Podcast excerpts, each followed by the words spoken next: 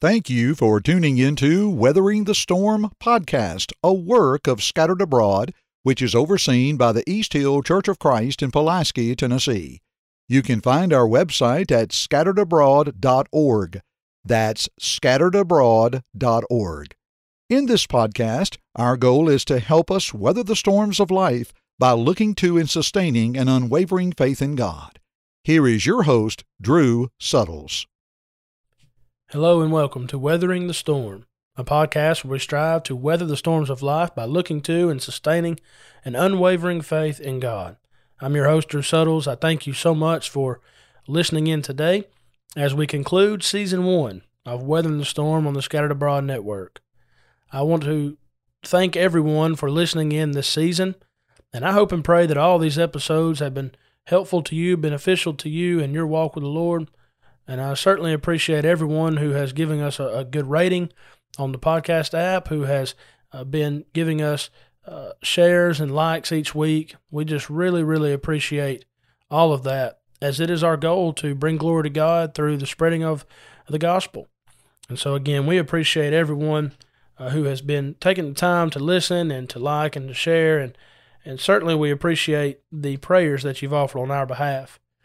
I'm just super humbled and honored to be able to do this. Thankful to the Lord for giving me the opportunity, for the tools, the resources, for the people that's in my life that's helped me along the way.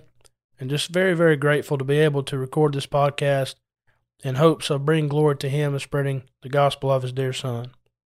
On that note, if you haven't already, please go to our website, scattered abroad dot org.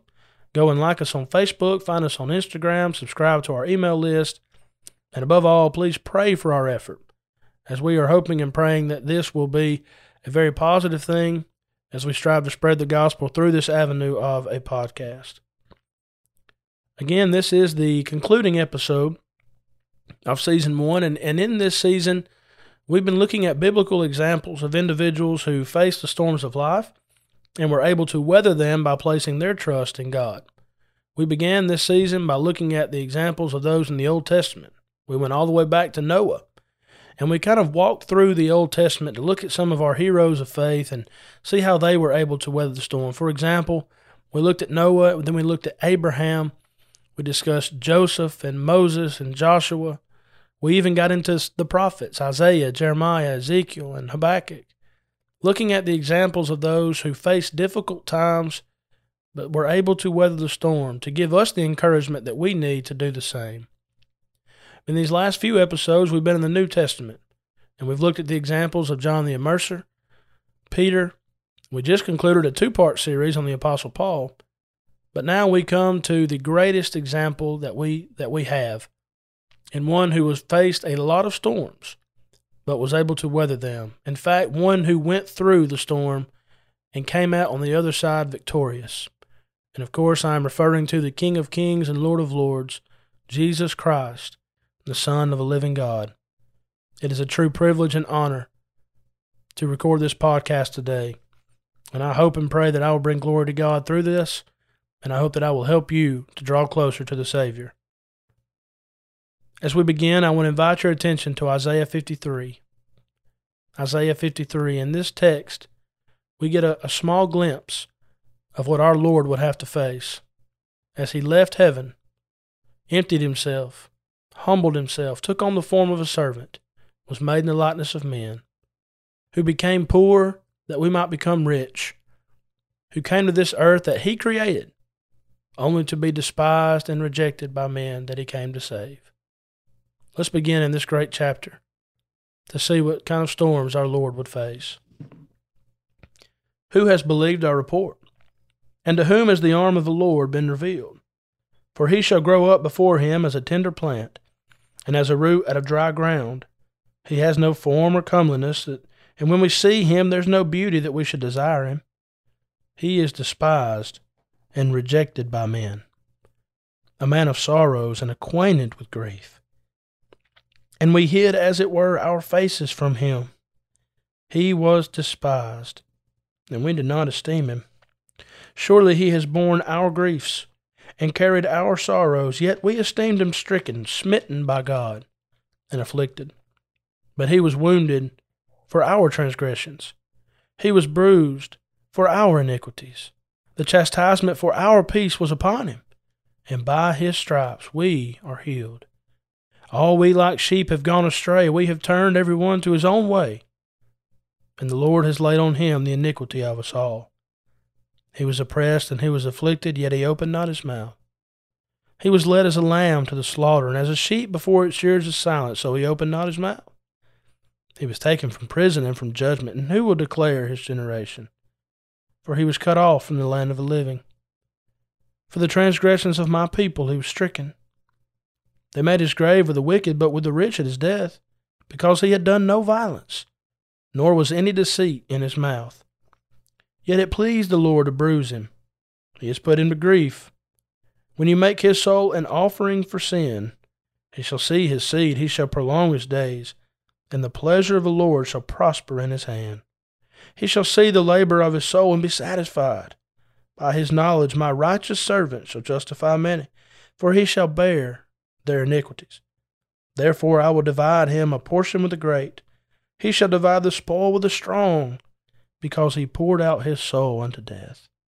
He was numbered with the transgressors, and he bore the sin of many, and made intercession for the transgressors. That chapter gives us a picture of the storms that Jesus would face. I want to share with you four ways, four storms that he faced.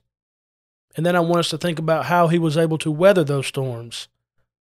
And then finally, we want to look at the application. What can we learn as we look unto Jesus that will help us to weather the storms that we may face in this life?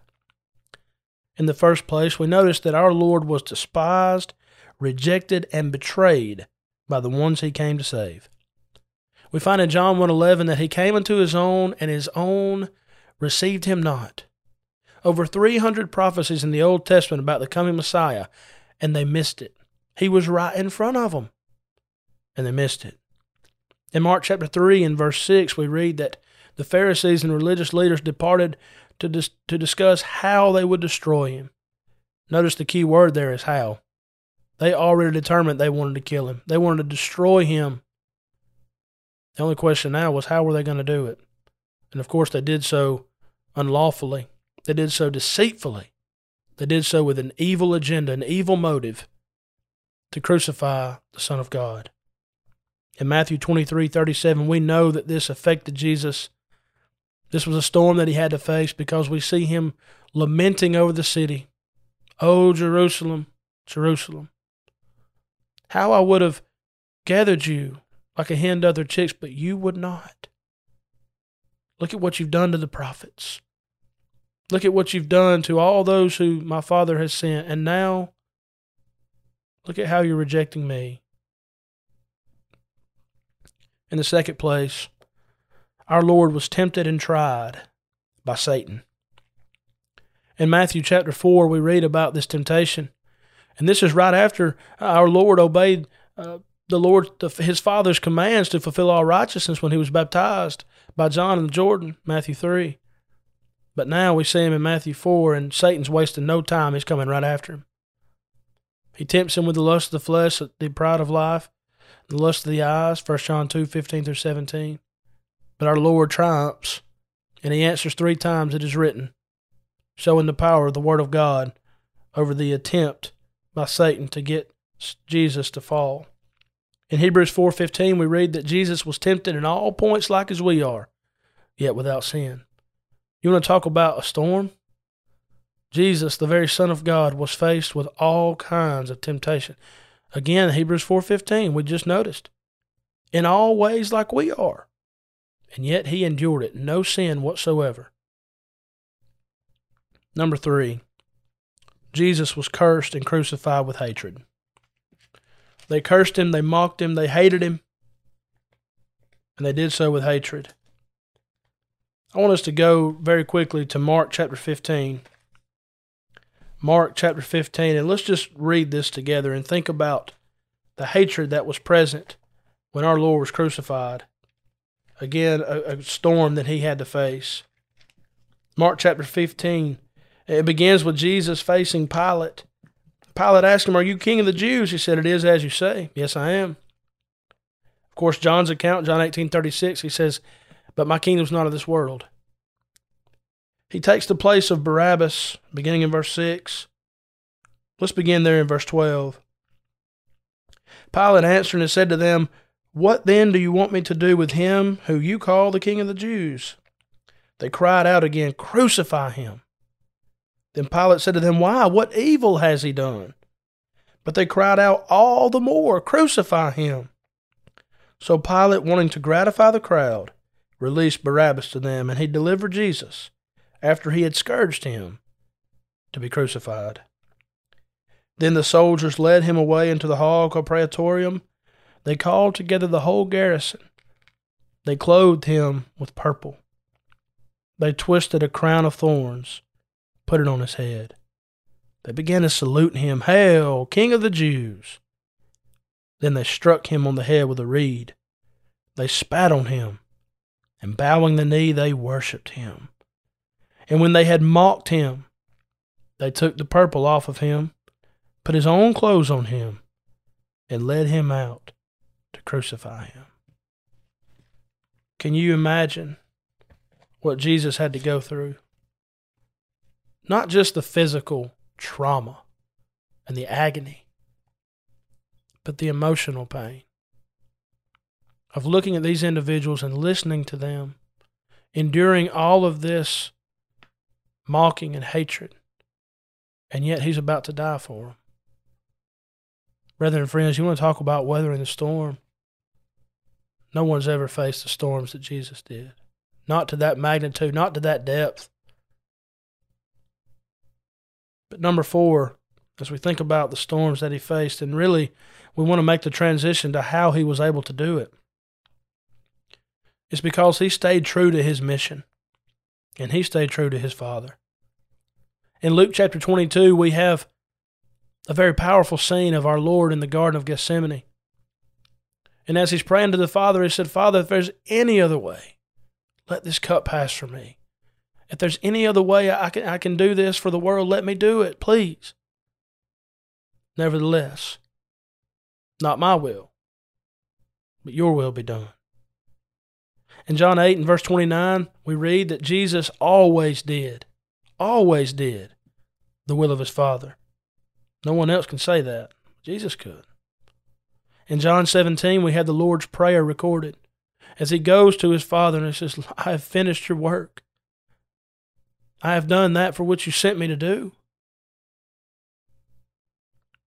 In Hebrews chapter five and verse eight, we read that though he were a son, yet he learned obedience by the things that he suffered. He obeyed his Father. He stayed true to him. Paul said, "Let this mind be in you, which was also in Christ Jesus, who being in the form of God," he didn't think it robbery to be equal with God, but he emptied himself. He gave his life. He was obedient unto death, even the death of the cross. Philippians two, five through eight. Jesus went through so much. He faced so much. But he was able to weather the storm, and he serves as the perfect example for us. In fact, Peter said we are to follow in Jesus' steps, First Peter two twenty-one. And that's in the context of suffering. Again, we will never experience the persecution Jesus did, not to that extent, not to that degree. But we as his followers, as his disciples, we ought to expect to be despised and rejected as he was. Jesus told his disciples, "You will be hated by all men for my name's sake," Matthew ten twenty two. On one occasion he said, "No servant is greater than his master." So if our master, if our Lord had to go through that, why do we think that we're going to get a free pass? In John fifteen and verse eighteen we read, Jesus said, "If the world hates you, you know that it hated me before it hated you." The Lord, uh, the world hates our Lord. The world hates Jesus and everything he stands for. And so when we live for him, we ought to expect to be hated as well. But then listen to this in John sixteen thirty-three. "These things I have spoken to you, that in me you may have peace. In the world you will have tribulation." You will have trials. You will go through difficulties. You will have storms. "But be of good cheer. I have overcome the world. As we think about Jesus, as we close out this season, as we as we really try to bring it all home together, here's the ultimate example of one who faced the ultimate storms, but one who was able to come through these storms triumphantly, the one who stands victorious. What can we learn from him? How can we apply these things to our lives? I'm going to share four ways, and then this lesson is yours. Number one, we need to be true to the mission. We need to be true to the mission. Again, our Lord, he, he was true to the mission no matter what he faced. He stayed true to the Father's timetable. He stayed true to the message he was to proclaim. And he stayed true even in the face of death as he was nailed to that cross. He was doing his Father's will. What is our mission? You ever thought about that? What is our mission as followers of Jesus Christ? And I believe the answer is found in Matthew chapter five, verses thirteen through sixteen. You are the salt of the earth. You are the light of the world. Therefore, let your good works be seen of men. Why? Let your light so shine before men. Why? That they may see your good works and glorify your Father, which is in heaven. Our mission is to bring glory to God, to bring souls to the Lord, and to use the abilities and opportunities we have to say, don't look at us. Look at the one who created us. Look at the Father. That's what Jesus did. And that's what helped him to weather the storm, and that's what will help us. Be true to the mission. Number two, be faithful to the message. Be faithful to the message. Jesus proclaimed truth. People didn't want to hear it, but he proclaimed truth. He did so in love. You think about those who followed him very, very closely. Think about Stephen. He proclaimed the truth. He proclaimed the message. What about Paul? He proclaimed the message. They threw him in prison. They stoned him. Let's be faithful to the message no matter what. Like Paul said, let's say, I'm, I'm not ashamed of the gospel of Jesus Christ. It is the power of God unto salvation to everyone who believes, the Jew first, also to the Greek. Romans one sixteen. May we never be ashamed, but may we be faithful to the message. Number three, let's be loving to the masses. Let's be loving to the masses. You know, we just read that description in Mark fifteen of all that Jesus went through and how they hated him. And what did he say? Father, forgive them, for they know not what they do. What a statement of love and compassion from our Lord. Jesus said, I say unto you, love your enemies. Pray for those who despitefully use you. And oh, how our world needs to hear that. Let's be loving to the masses like our Lord was. But fourth and finally, if we want to weather the storms of life, let's be completely and totally submissive to our Master and to our Maker. Jesus was completely faithful to his Father, humbled himself, and submitted to his will. And we must do the same if we want to be pleasing to God, and if we want to be saved in the end.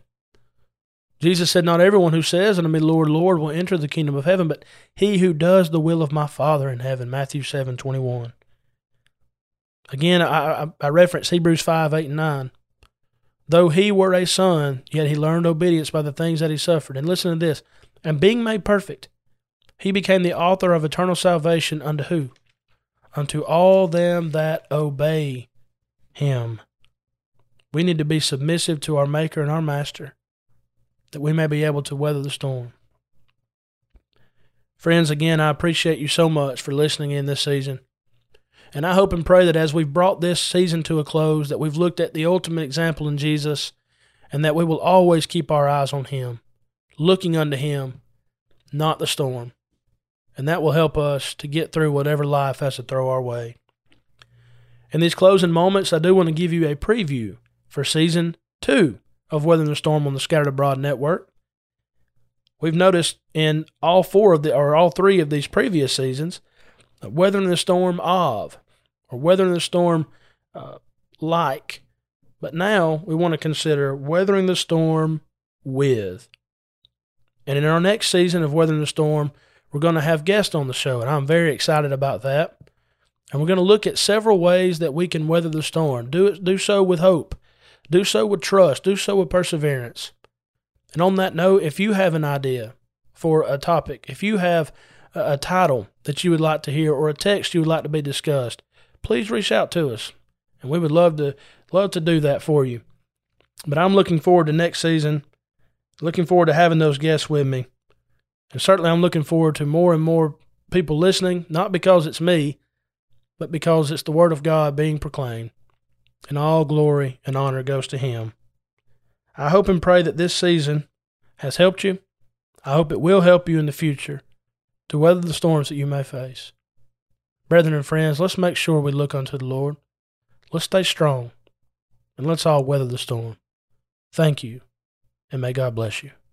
Thank you for listening to this podcast from the Scattered Abroad Network. If you would like to email us, you can do so at the scattered abroad network at gmail dot com. That's the scattered abroad network at gmail dot com. Remember, you can check the show notes below for all of our social media platform links. Also, don't forget that you can find us on all major podcast platforms, and please leave us a rating or review. We hope and pray that this has helped you grow closer to Christ even though we are scattered abroad. May God bless you.